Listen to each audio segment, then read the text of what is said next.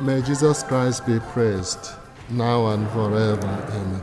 Your Excellency, my dear brothers in the priesthood, religious brothers and sisters, dear brothers and sisters in Christ, in a spirit of wonder, adoration, and thanksgiving, we kneel before God the Creator as we celebrate the votive Mass for the family. We reflect on the readings of this Mass and we pray over the various reflections proposed to us this day by internationally recognized speakers. We praise God who made the family a communion of persons, a sign and image of the communion of the Father and the Son and the Holy Spirit, as the Catechism of the Catholic Church says. From the many riches offered us, let us focus on four points. The family comes from God. Care over human life. The family is a privileged place for human growth. And we learn from the Holy Family of Nazareth. The family comes from God. In the opening prayer of this votive Mass, the Church prays to God, quote, in whose eternal design family life has its foundation. It is God who, after creating Adam, said, It is not good for man to be alone. I will make him a helper fit for him. God created Eve and gave her to Adam to be his wife. Therefore, a man shall leave his father and mother and cling to his wife, and they become one flesh. Marriage is the gateway to the family. Both marriage and the family come from God's creating hands.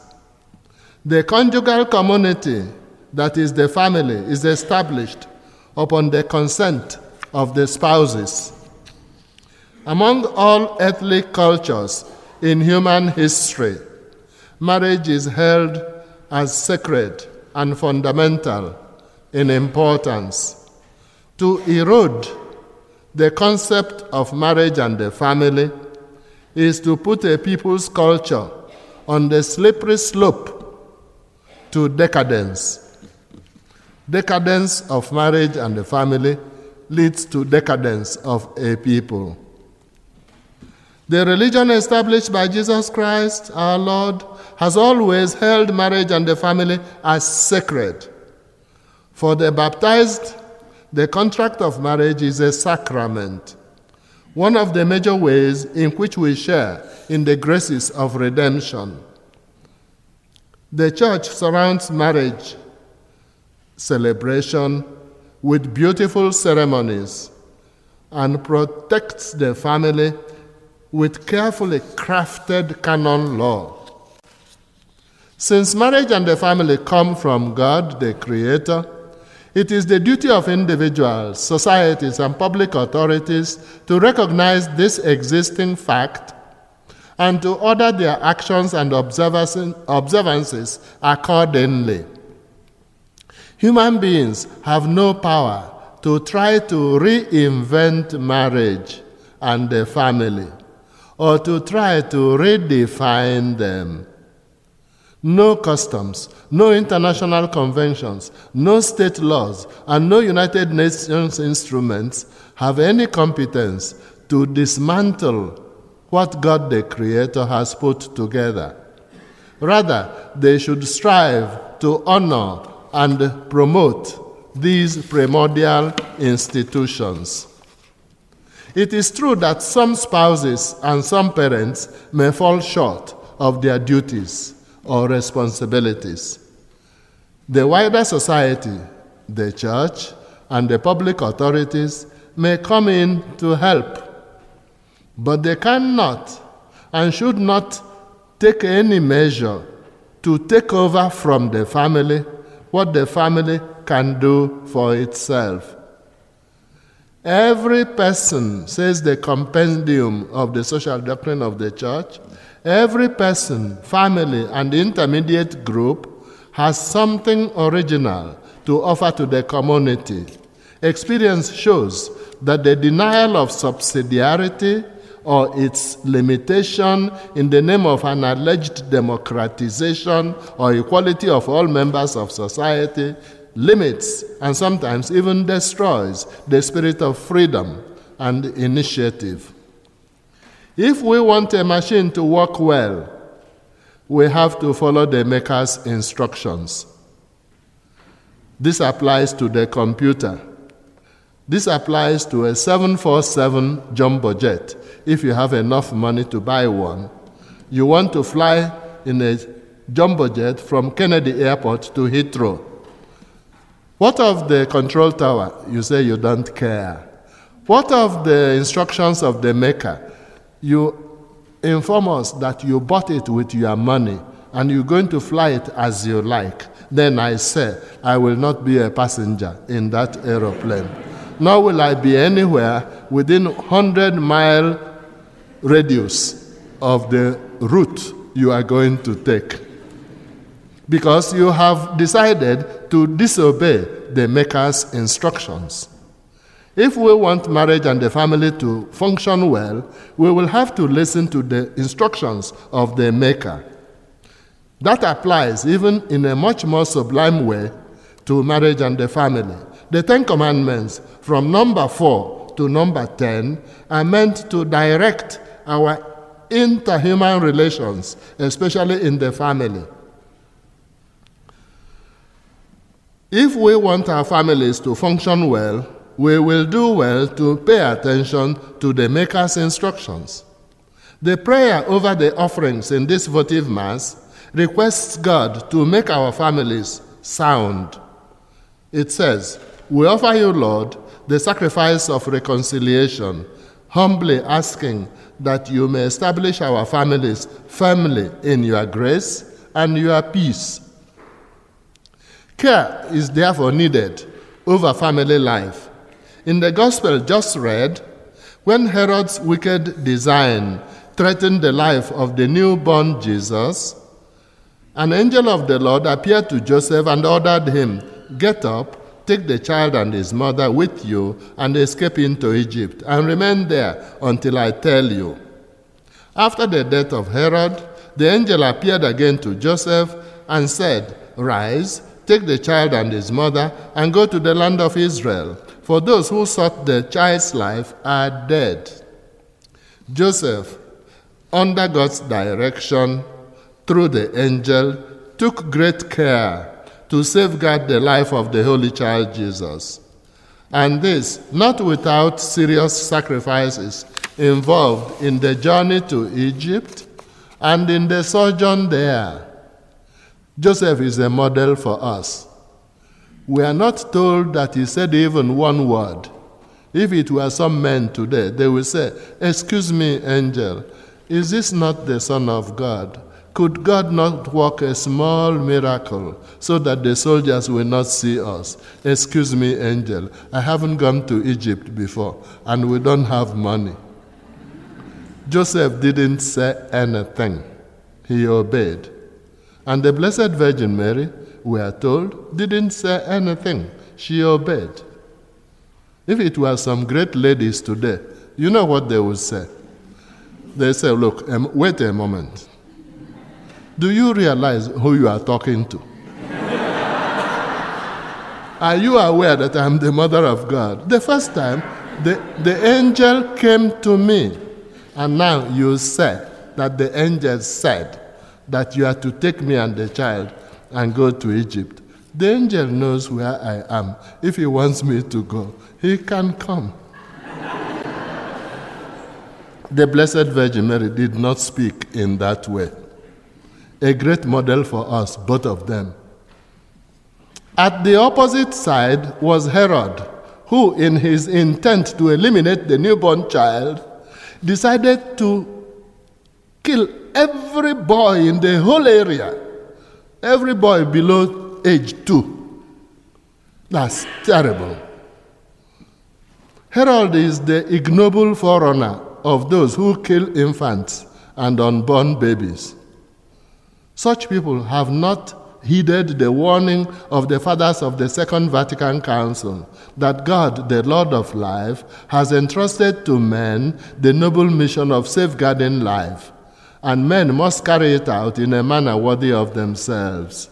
Life must be protected with the utmost care from the moment of conception, abortion and infanticide being abominable crimes. Human life comes from God. In God's hand is the life of every living thing and the breath of all mankind, says Job. Before I, I, formed you in the womb, I knew you. And before you were born, I consecrated you, God said to Jeremiah. Human life is sacred because from its beginning it involves the creative action of God and it remains forever in a special relationship with the Creator, who is its sole end. God alone is the Lord of life from its beginning until its end. So, the Congregation for the Doctrine of the Faith. The family is the normal place for human growth God has made the family that ideal climate in which the human person grows to the height of his or her potential. The spouses find in their life together their road to human maturity, their ability to give and to take, to love and be loved, to listen and to talk, to share joys and thus to see them multiplied to share their sorrows and thereby see their sorrows reduced. Christian spouses in the sacrament of matrimony are the ministers or instruments of God's grace to each other. The road of each of them to holiness, self fulfillment, and joy is the marriage partner, not the divorce court. It is beautiful and meaningful it was when the church beatified Mr. and Mrs. Luigi and Maria Beltrame Quattrocchi in 2001. I was there in St. Peter's Basilica. Three of their children were there, two of them priests concelebrating with the Pope.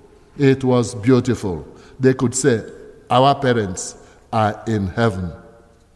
And you know, Mrs.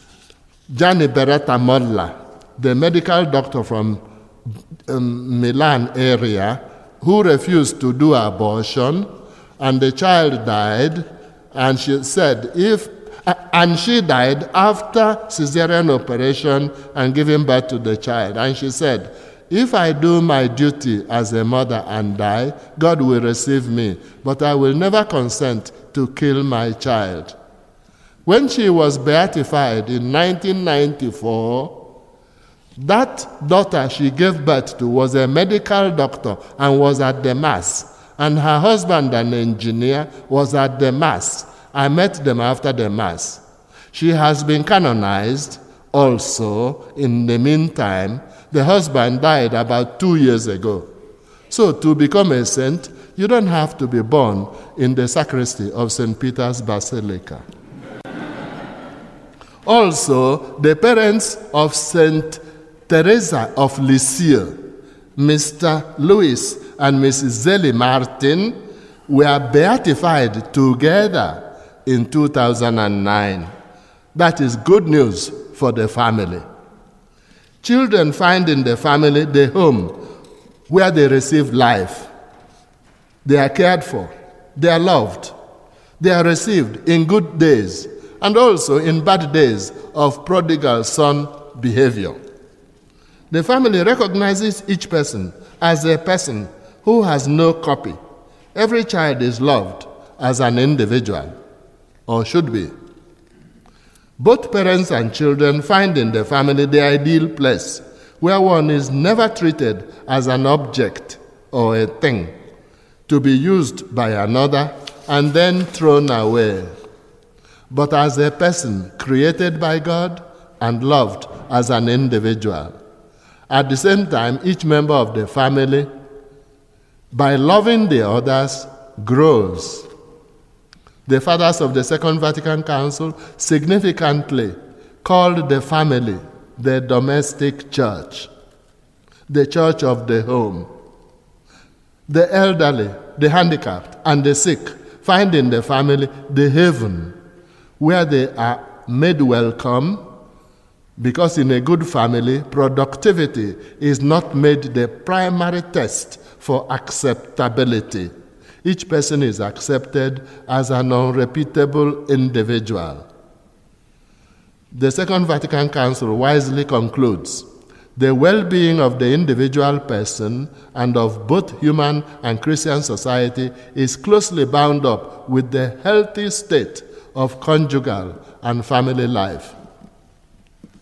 To conclude, the Holy Family of Nazareth, of Jesus, Mary, and Joseph, in many ways is an, a model for our families. In the opening prayer for this votive Mass, the Church prays God to grant that following the example of the Holy Family of your only begotten Son, in practicing the virtues of family life and in the bonds of charity, we may, in the joy of your home, delight one day in eternal rewards. The first reading advises children to love, honor, and obey their parents. Whoever respects his father is atoning for his sins. He who honors his mother is like someone amassing a treasure. My son, support your father in his old age and do not grieve him during his life. And I may add, do not think that because you can navigate on the computer, you know more than your father. A proverb in Nigeria says, What the elderly man sees sitting down, the boy will not see standing up. It is sad to see sometimes children who forget the sacrifices which their parents made for them and who are lacking in respect, love, and reverence and care which is expected of them. Such children are not in Christendom College. In the, in the second reading of this Mass, St. Paul spells out many of those virtues which make the family work like a well oiled machine like an air conditioned room in August. Compassion, kindness, humility, gentleness, patience, mutual forgiveness, thanksgiving, and joy. The summary of them all is love. In the first letter to the Corinthians, chapter 13, St. Paul sings the praises of love. Love is patient, kind, self sacrificing, not arrogant, not resentful, not insistent on having its way. It bears all things, hopes all things, and endures all things. If you are such a father or a mother, or such a, a daughter or a son, after Mass, give me your name, because I am member of the congregation in Rome for the canonization of saints. St. Paul also teaches wives to give way to their husbands and husbands to love their wives and treat them with gentleness. Children should obey their parents because that is what pleases the Lord. Parents, on the other hand, should never drive their children to resentment or make them frustrated. Although some children will decide to be frustrated even before the parent said one word. When we meditate on these, on the three who make up the Holy Family of Nazareth, Jesus, Mary, and Joseph, we are encouraged to lift up our hearts and strive to imitate the lives of virtue, of which they are magnificent and unrepeatable examples. My brothers and sisters, God is the author of life and maker of the family. May the most blessed Virgin Mary, Mother in the Holy Family of Nazareth, intercede for us and for all our families, that we may all conduct our lives according to the Maker's instructions. To that Maker Creator be honor and glory forever and ever.